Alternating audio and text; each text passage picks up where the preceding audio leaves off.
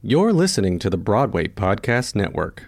This podcast is sponsored by Cloud Optimizer. As a business owner or IT manager, are your cloud investment costs going up and you don't know why? It's time for Cloud Optimizer. As you migrate your business to the cloud, what you're spending and why you're spending it can get a little hazy. But Cloud Optimizer clears up the mystery and puts the cloud to work for you. Cloud Optimizer starts by analyzing usage patterns, right sizing resources, leveraging discounts you may not be aware of, implementing automation, and much more. And by reducing unnecessary expenses and maximizing performance, Cloud Optimizer guarantees you a savings of five times what you spend for their service. As you utilize cloud based services more and more, you don't have to lose sight or control of your spend. You can stay agile, streamline your costs, and optimize your performance, plus save significant money with Cloud Optimizer. Make the cloud work for you with Cloud Optimizer. Get a free assessment and find out how much you can save by going to cloudoptimizer.com. Go to cloudoptimizer.com for your free assessment. That's cloudoptimizer.com.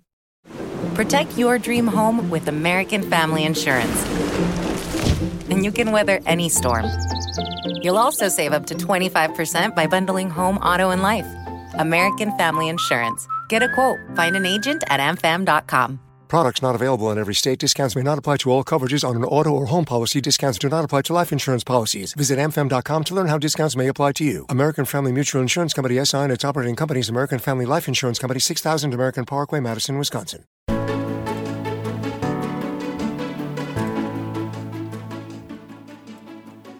For theater lovers, the Encores series at City Center has become a beloved annual tradition. Bringing back musicals that we may not know but should, it's been responsible for breathing new life into forgotten works, revealing new dimensions to performers we thought we knew, and offering audiences the chance to see shows that may no longer be economically feasible to mount for full runs. And casting director Jay Binder has been at the center of it all since it first began in 1994. Now, he's telling tales about casting those shows.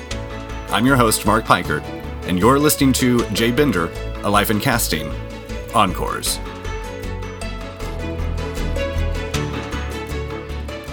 I cannot begin to tell you what the Encores series has meant to me in particular, but certainly theater lovers in my in my very theater centric circle. Oh, I'm so honored, and I'm so honored to have been a part of it from the very beginning. So, what was the impetus behind mounting the first Encores season? The mastermind was the president uh, and CEO of City Center uh, in 1993. Uh, and I can't remember when she retired, but Judith Daykin was the driving force, and it was her idea. And she knew Rob Fisher very well uh, from the Coffee Club Orchestra. And so I was called to a meeting by the other person that has been a champion. I was called by Jack Viertel. And we had a meeting in Ted Chapin's office, and it was Judith Daykin, Ted Chapin, Rob Fisher, Jack Viertel, and myself. And Judith explained what she wanted to do. And we all believed in it so strongly. And so eventually it got put together uh, with, as you know, a series of artistic directors. And the first season was really a learning curve. Uh, it was really uh, exciting and difficult. Um, as you know, we started with the wonderful Ira Weitzman from Lincoln Center Theater uh, as the original artistic director. What were the what were the shows in that first season? Well, the plan was Fiorello, uh, which was going to be the first show, which opened uh, City Center, uh, which was the first. Uh, Fiorello H. LaGuardia basically was responsible for having City Center built uh, as a municipal auditorium uh, for the arts. Uh, so we opened with Fiorello. Uh, and then the next one was Allegro, which was a complete experiment from Rodgers and Hammerstein after Carousel. And then, of course, Lady in the Dark. And so uh, Ira hired Walter, uh, and we began uh, to put it together.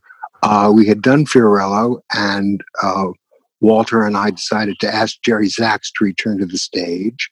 And in those days, there were music stands, tuxedos, gowns, and everybody read from the book.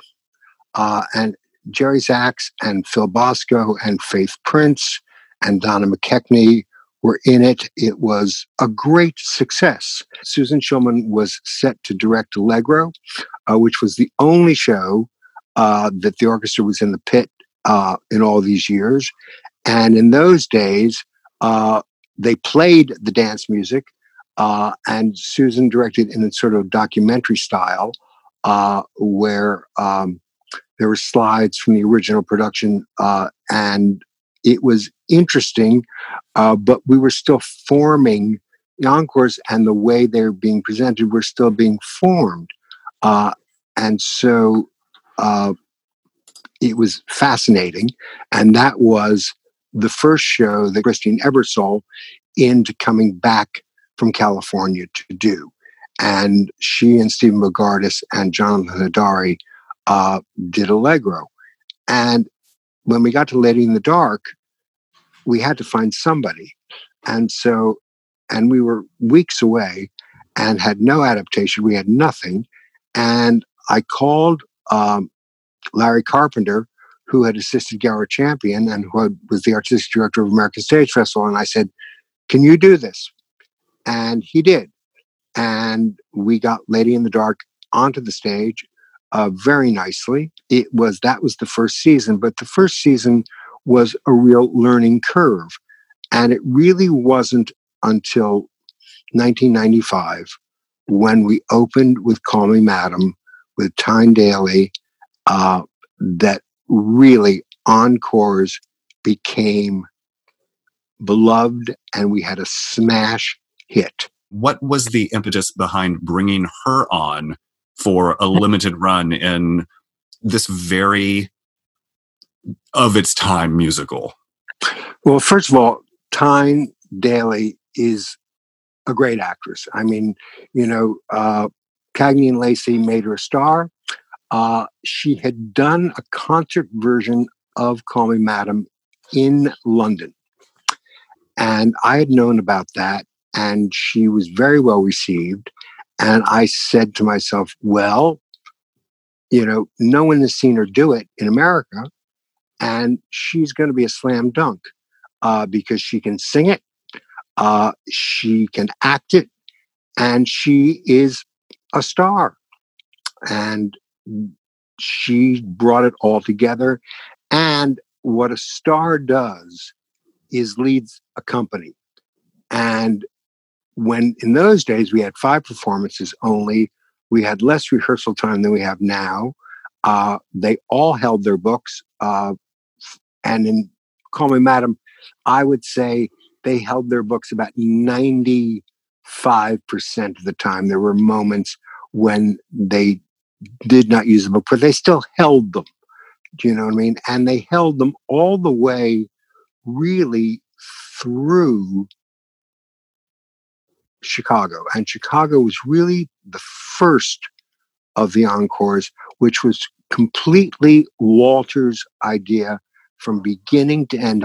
Because the original mission was to do musicals that had been done in the past that really could not be revived in any way. And, and in 1996, well, Chicago hadn't been that far in the past. But Walter had an idea.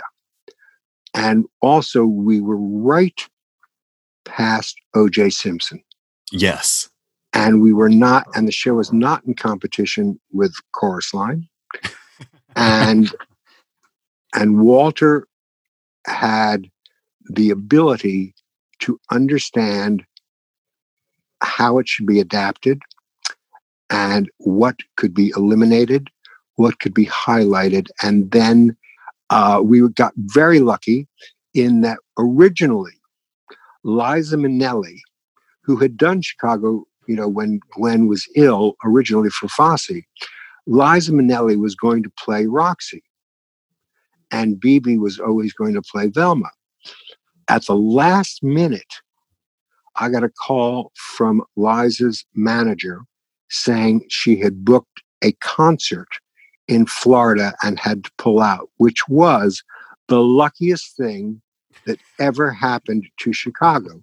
Not to say that Liza would not have been good, but it would have never have transferred and it would have never, you know, been as surprising and they would have all come to see Liza. The irony was is that Annie, God love her, hadn't been on stage in a long time and Annie said, the show must go on and I'll do it. We didn't audition anyone except uh, Mama Morton uh, because all the people that we offered it to turned it down. And so I had loved, may she rest in peace again, Marcia Lewis, and Marcia came into audition. We didn't even audition the ensemble. Uh, wow. Right. What I did with Annie was I chose the people that I wanted her to meet because I had done Jerome Robbins Broadway. And so I brought in a group. I had a concept for the ensemble, and I wanted to cast from the youngest, hottest dancer in New York to an older, experienced dancer that had worked for Fosse it was magic. I will never forget the very first performance uh, with Annie and Bebe and Jimmy Naughton uh, and Joel Grey uh, that and Marcia. The roof came off City Center. I mean, I've never seen anything like it in my life. And fortunately, uh, Fran and Weissler and Barry Weissler attended, I think, the Saturday matinee, if I'm not mistaken. And the rest is history. It's still running. Yes. You know, and um, it's a phenomenon, uh, you know, all over the world. And, you know, we were very lucky the timing was right because of OJ. And also, Walter had tempered the cynicism that was very, very uh, off putting to a lot of people during the original production because we weren't in that place yet as brilliant as Fosse's original production was. And so we had become a bit more cynical and we had had a sense of humor about our cynicism in this country and we had also had OJ. And so it became very relevant. And also, because of William Ivey Long's collaboration with Walter, William created, as he had for nine, a completely contemporary look. With the Encore series over the years, how many of the conversations regarding principal roles are offers versus auditioning? Well, it's very interesting. Um, it really depended on the artistic director. Uh, with Walter, in the two years Walter um, was the artistic director, we did virtually no auditioning whatsoever. Um, even because the casts were larger, and so in the beginning, the singers sang and the dancers danced just the way they did in old fashioned musicals. So we only auditioned the singers for Rob Fisher and we offered the dancers because don't forget, I mean, as far as Call Me Madam, that was the first show that Kathleen Marshall actually, you know, choreographed in New York. Uh, and, um, you know, Chris Chadman had done Fiorello. Uh, so, you know, we really didn't audition dancers. Uh, we only auditioned singers, and only we only auditioned principals if we were stuck. When Kathleen, you know, uh, assumed the artistic directorship, again, you know, Kathleen and Rob Fisher and I would sit down, and we would determine who we wanted to offer it to and who we felt would be excellent. And we made the offers. Um, it really wasn't until Jack became our artistic director that, and also by then, the sh- productions had really begun to grow. They were really becoming far more fully produced. There, John Lee uh, was doing fantastic suggestive scenery. They were fully costumed. We were out of um, tuxedos and gowns, uh, and we were into costumes. Everything was fully choreographed. There was a separate singing ensemble and there was a separate dancing ensemble. The other encore that was very special for me in so many ways was Promises, Promises, uh, because it involved Neil and Neil had given me proxy because Neil, you know, wanted to make sure that he had approval. And Kathleen was the artistic director, and Rob Robbie directed and choreographed it. And that collaboration was magical. I had suggested Marty Short because of Goodbye Girl. Robbie wasn't completely sure, but he trusted me. Kerry O'Malley uh, was a terrific Fran. Uh, Terry Mann, uh, you know, played uh, the uh, Fred MacMurray part from the film, uh, and uh, we were so lucky in that Neil and Hal David wanted to put back a number for the secretary and that was cut out of town and Jennifer Lewis, who I was a huge fan of. Mm. And so there's one of the few times when a new number was put into an existing encores. Uh, and that was a duet between Kerry O'Malley and Jennifer Lewis, which stopped the show and also gave us the opportunity to have Jennifer Lewis. And Rob Marshall's work was amazing. And Baranski, listen, Baranski and Marty Short together uh, was in one of the funniest scenes that Neil's ever written, was pure magic. And Neil got there late. Uh, he didn't come for rehearsals, but he came, I think, the day before dress rehearsal. And we were still long.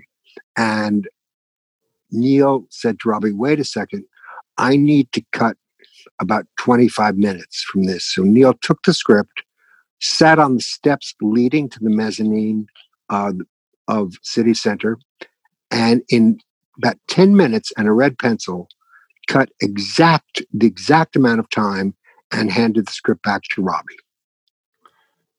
Wow. Yeah. It was magic. It's a testament to you as well that Baranski did this because she was still in California well, filming Cybill, right? Well, you know, I don't remember, but Baranski, listen, here's the thing. I knew Marty and Baranski would say yes without even asking them because of their relationship with Neil. And they loved Neil, truly loved him. So that was easy. You know, uh, casting that was almost instant. What were the hardest encores to cast? Because you, as the encore series progressed, you came up against some uh, iconic casts from from the originals? I think the one that frightened me. There were several, but Follies, directed brilliantly, I must say, by Casey Nicholaw. I mean, brilliantly. And this is uh, after Paper Mill and after the Broadway revival. Casey understood it thoroughly. And it was very difficult because I had so much to live up to because I had seen the original production of Follies several times. Uh, and we were just damn lucky that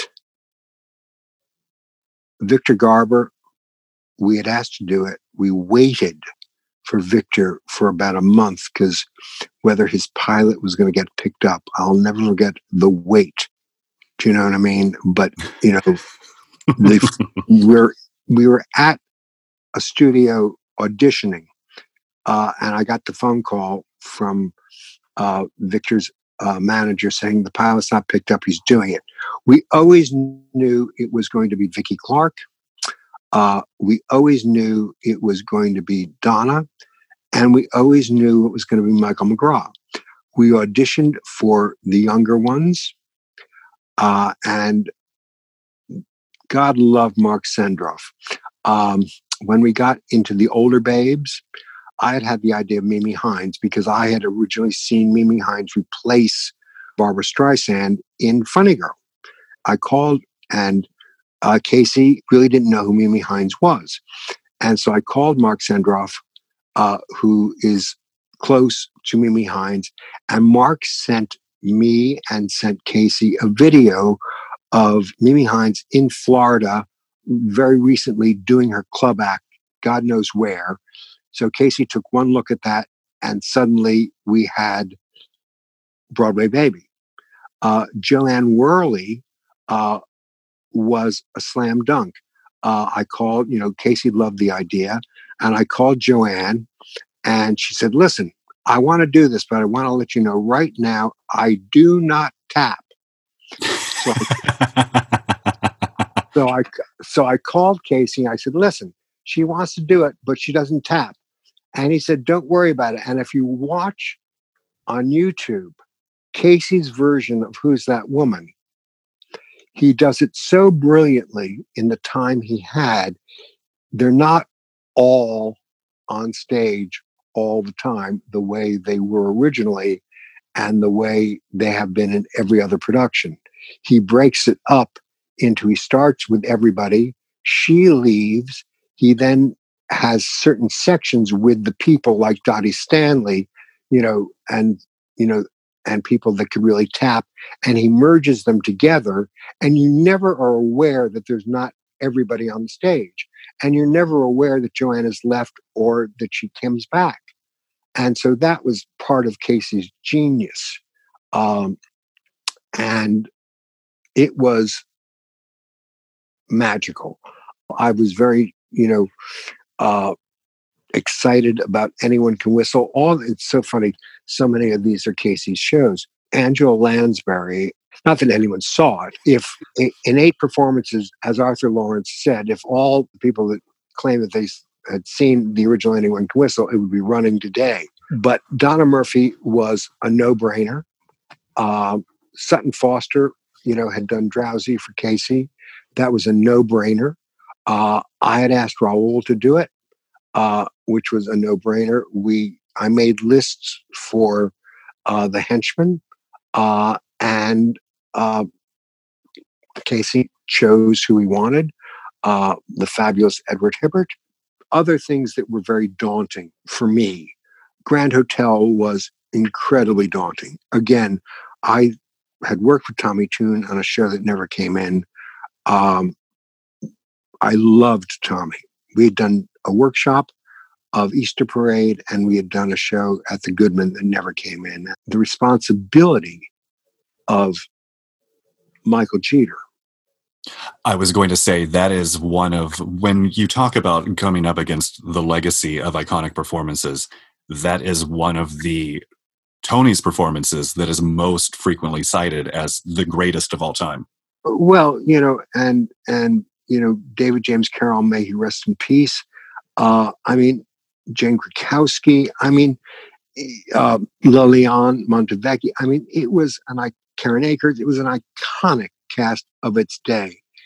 And what I did was we went through a lot of very careful casting uh, for uh, David James Carroll and Brent Barrett's role very carefully. And James Snyder came in and just na- nailed it out of the park, out of the park. And um, we had originally cast um, one Flaemmchen, and then we had to go to another Flaemmchen who turned out to be brilliant. And but the thing I had in my mind from the very beginning was Brandon Uranowitz, Mm-hmm. uh, playing Michael Jeter's role, because I knew that Brandon had every single capability and sensibility to play this role. And I knew that he was transformational.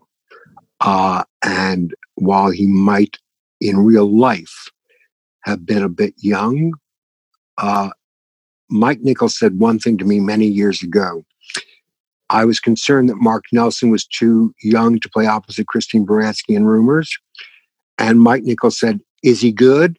I said, He's terrific. He said, Jay, trust me, if he's good, the audience will believe that he's the right age for Christine Baranski.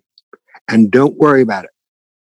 So if an actor is really good, the audience will believe whatever the rules that you set are. And when Brandon was in my head and he they weren't sure how well he moved, I knew he moved very well. He came in because, you know, when an actor really wants something, they'll audition. Uh, and he came in and he auditioned uh, and he moved beautifully. And we cast Brandon. And Josh had worked with Natascia Diaz uh, and got along and understood Natasha uh, deeply. And they had a great trust with each other.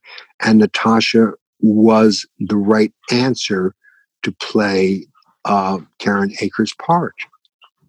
Well, that's, I wanted to, as you're talking about Brandon Uranowitz, I wanted to ask how do you navigate the line between finding the perfect performer who is not a name for an encore show versus maybe the show is lesser known and so in order to maintain momentum with it or drum up interest you you need to turn to someone who's maybe a little bit better known. Well we were really lucky you know until really you know in the mid 2000s we didn't need names. The sh- the the series sold itself and we didn't think about that and we didn't worry about it. Uh, if there you know if there was a name that presented themselves as the best choice and they wanted to do it, we did it.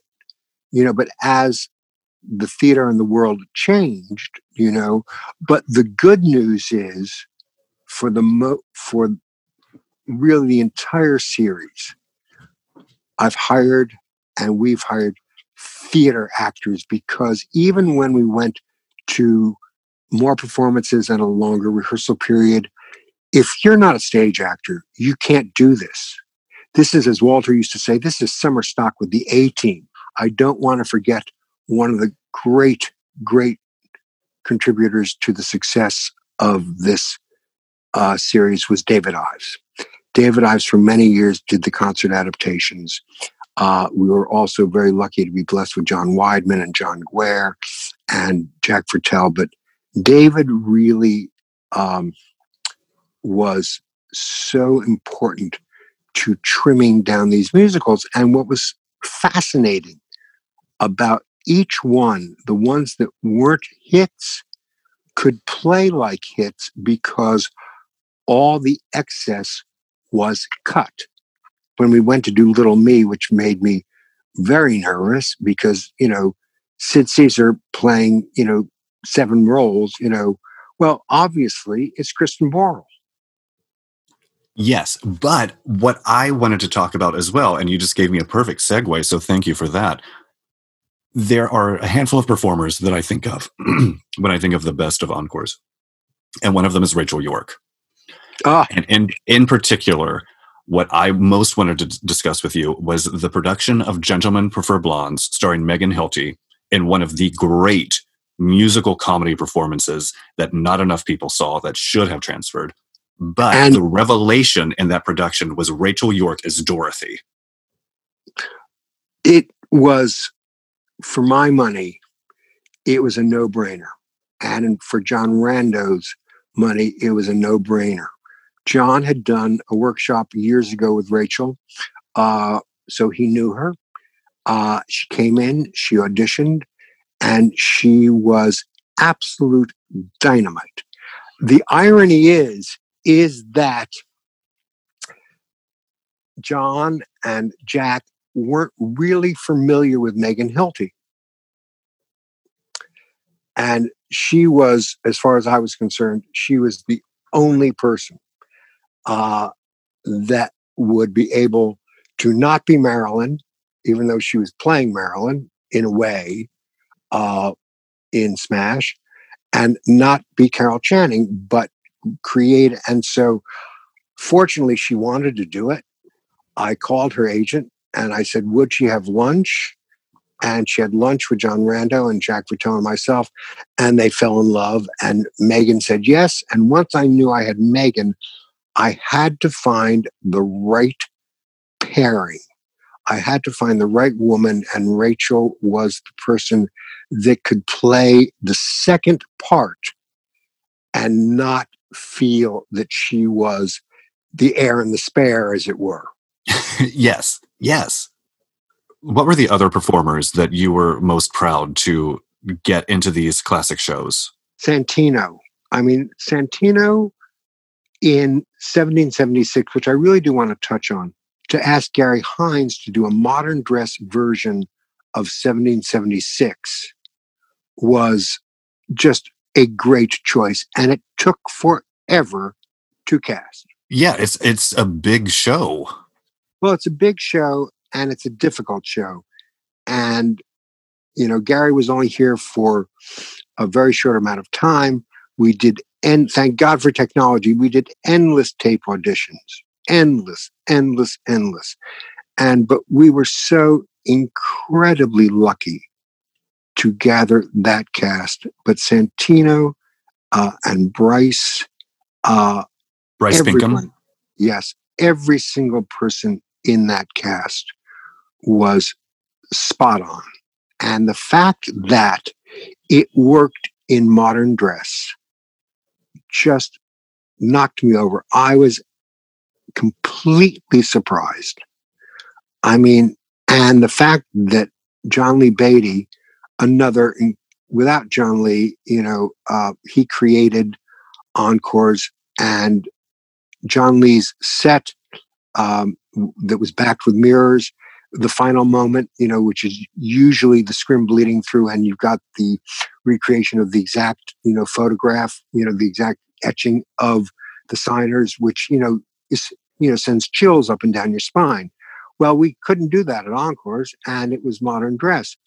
But to then reflect them all in that pose in the mirror was even in a, in this day and age even more effective. I mean, that was one of the great great joys. I have one specific show that I want to discuss because I can only imagine how much fun it was to make these asks.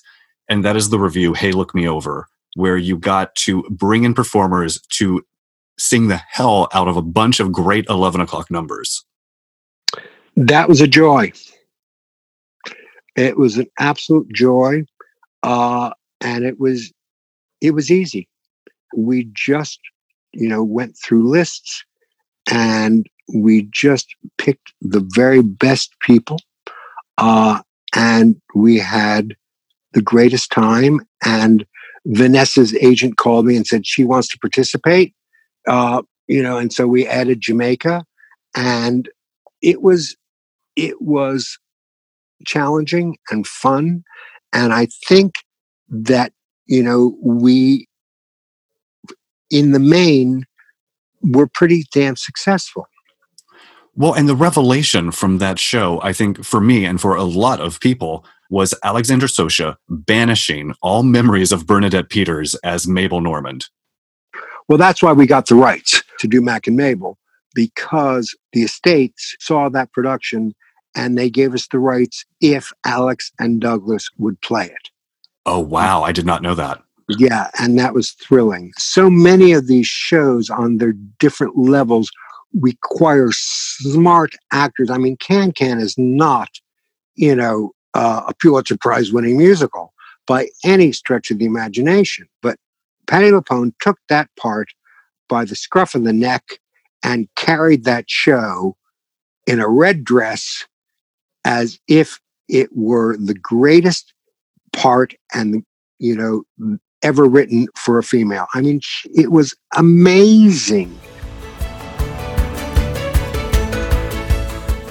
All right, Jack Viertel, thank you so much for chatting with us. Having spoken to Jay as much as I have, What I most want to know from you, working with him for so many years at Encores, what is it like to be in an audition room watching Jay Binder work? Um, it, it's uh, he's very intense and uh, uh, and and quite private and and focused while someone is auditioning. And I think sets a good example for other. You know, the, the the deeper we've gone into this modern world, the more people are inclined to be checking their messages and uh, until the last minute, and in some cases even while someone's auditioning. Jay is focused. Jay is Jay has got his eyes and his ears entirely on that person who's performing. I think it's partly a professional thing, and I think it's partly a genuine love of performers. And uh, in addition to that, a pure understanding of how difficult it is to audition, how potentially disappointing, or you know how much you think you didn't do your best job or whatever. Jay is there for the performer. Ultimately, how many encore shows have the two of you worked on together? Um, however, however many. Well, yeah, I really started 20 years ago, so it would have been uh, officially 60 encores, three uh, Summer Stars productions, and a couple of a few galas. But we didn't do the last two encores this year because of, uh, of COVID 19. So it's, it's it's something over 60 just a casual 60 productions uh, what what has your working relationship been like as you as you assemble these casts? Oh it's been it's been very enjoyable uh, and uh, very chatty very lots of the thing about jay and encores to me the essential thing about jay and encores is jay knows these shows backwards and forwards and if he doesn't know the show backwards and forwards he knows eight other shows that were produced during that same season so, in terms of style, in terms of being able to, to take the audience on a time machine, he's got that. And he knows which performers uh, um, have that in their bones and which ones really don't, however wonderful they may be at doing other things. And I think he has, as much or more than anyone, steered the ship toward keeping our keeping our uh, productions in line with the original work. And I don't think there's anyone else who could do that in that way. Mm, thank you, Jack. I mean, you know, Jay, when someone's going to deliver a certain kind of number, you know, a, a, a second act showstopper from 1950, uh, in a way that the 1950 audience would have gone berserk over, and somehow that translates to our audience, and they and they and the same thing happens. Jay, as someone who knows musical theater history as as well and as deeply as you do, were there seasons where you suggested shows to Jack? Were the two of you in communication about what the season would be comprised of? Jack has been terrific in that we always discuss Jack between the collaboration between Rob Berman, uh, Jack, and myself. Jack always calls me and he always confers with Rob. Uh, Rob is uh, essential because, you know, it's part of uh, the reason that Jack chooses the shows. But once the shows are chosen, Jack and I have very, you know, uh, often, you know, have several conversations, uh, throwing back ideas at one another and concepts and what the characters are about and what you know Jack uh, wants to achieve, the director wants to achieve. I mean, you know, and that's the joy of our collaboration. Now, don't forget, Jack and I go way back uh, to not only the beginnings of Encores, but we've also done several Broadway shows together. So it's it's again one of the guiding forces of my career. I mean, one of the one of the uh, sort of sparked moments in in our collaboration, I think, was that Jay called me uh, at some point and said, "You know, if Patti LuPone wants to do Can Can, we should do Can Can. If she doesn't want to do Can Can, we shouldn't do Can Can. This is frankly not a good enough show, uh, but it will be with her in it. And I thought, what a great way to think about something, you know. And so I called Patti's agent and and said those very words. I probably took credit for them as well. Um, and, and, Patti said she she, she looked at the score and she said, "Yeah, I'd love to do this part." And she tore the place apart because it was just perfect casting in an imperfect show. Well, Jack, I wanted to ask, as someone who's worked this many, low these many years with Jay, and especially with encores, which often reveals a different side to a performer than what we might expect from them. who were the performers that Jay brought in that you thought I don't know, and then ultimately they blew you away? we've we've both had, we have a we have a uh, we, we have a slightly private language about that. Uh, because because there are performers that each of us have not particularly responded to in other circumstances, but the other one has. And so Jay has said, I mean, I, I don't feel comfortable naming names, but Jay has said, no, you know, she can really do this. And I've said, I don't know. I didn't like her in such and such, you know, and, and uh, it's gone both ways. We've surprised each other in, in some ways. Jack right. taught me the best expression and I've used it ever since. Uh, choose your hill to die on. Yeah. Yeah. There, there, there, there are certain, there are certain fights that aren't worth winning. Um, and sometimes they've been situations where both of us have felt, well, this isn't really the right performer for this role, but you know, it's not worth fighting. It's not that big a role, or for whatever reason, it's, it's we have we have bigger fish to fry on this show, and that performer has turned out to be fantastic in the show. So, um, you know, we we've both been geniuses and idiots at the same time.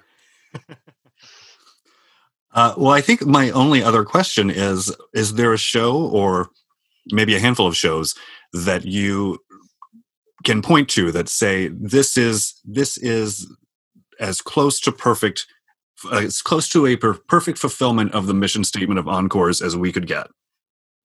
I think that Follies was as close to perfection as we can get. Anyone can whistle. I think that I was incredibly proud, as I know you were, of yep. Superman. I think that we were incredibly proud of Little Me. Yeah, I, I think that's true, and it but it it points to some, you know the, the show business expression is casting is everything, but uh, I think of it backwards also, which is everything is casting. Choosing a director is casting, choosing designers is casting, and choosing a casting director is casting.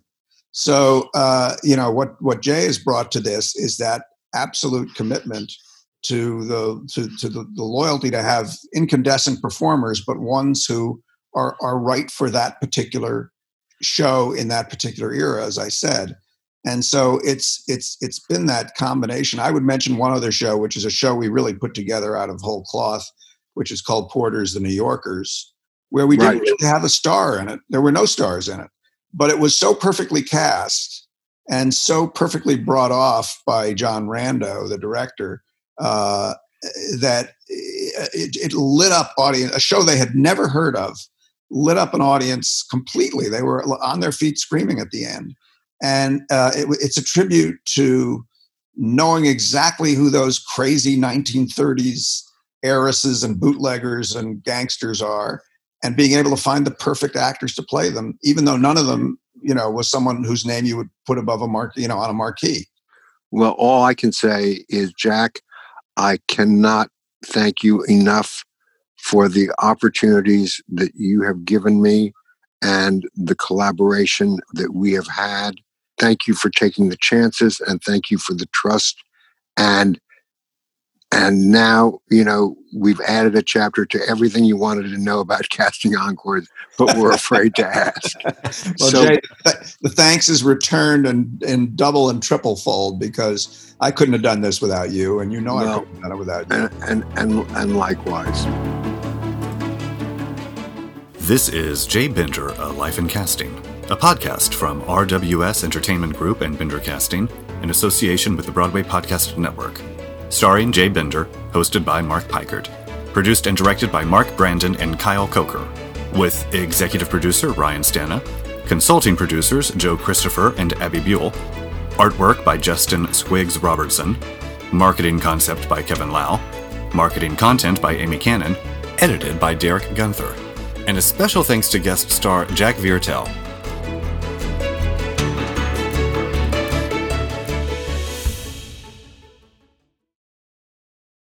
Hey, it's Leslie Odom Jr. here on the Broadway Podcast Network to tell you about the Rise Theater Directory, a program of Maestra Music. Rise is a national online resource designed to connect and empower backstage and administrative and creative theater professionals from underrepresented backgrounds. If you work or aspire to work in the theater community, this can help you find your next project. And if you hire theater professionals, search the Rise Theater Directory to find your next team. Create your profile now and get more information by visiting risetheater.org. That's theater with an R E R I S E T H E A T R E dot org because only together we rise. With the Lucky Land slots, you can get lucky just about anywhere.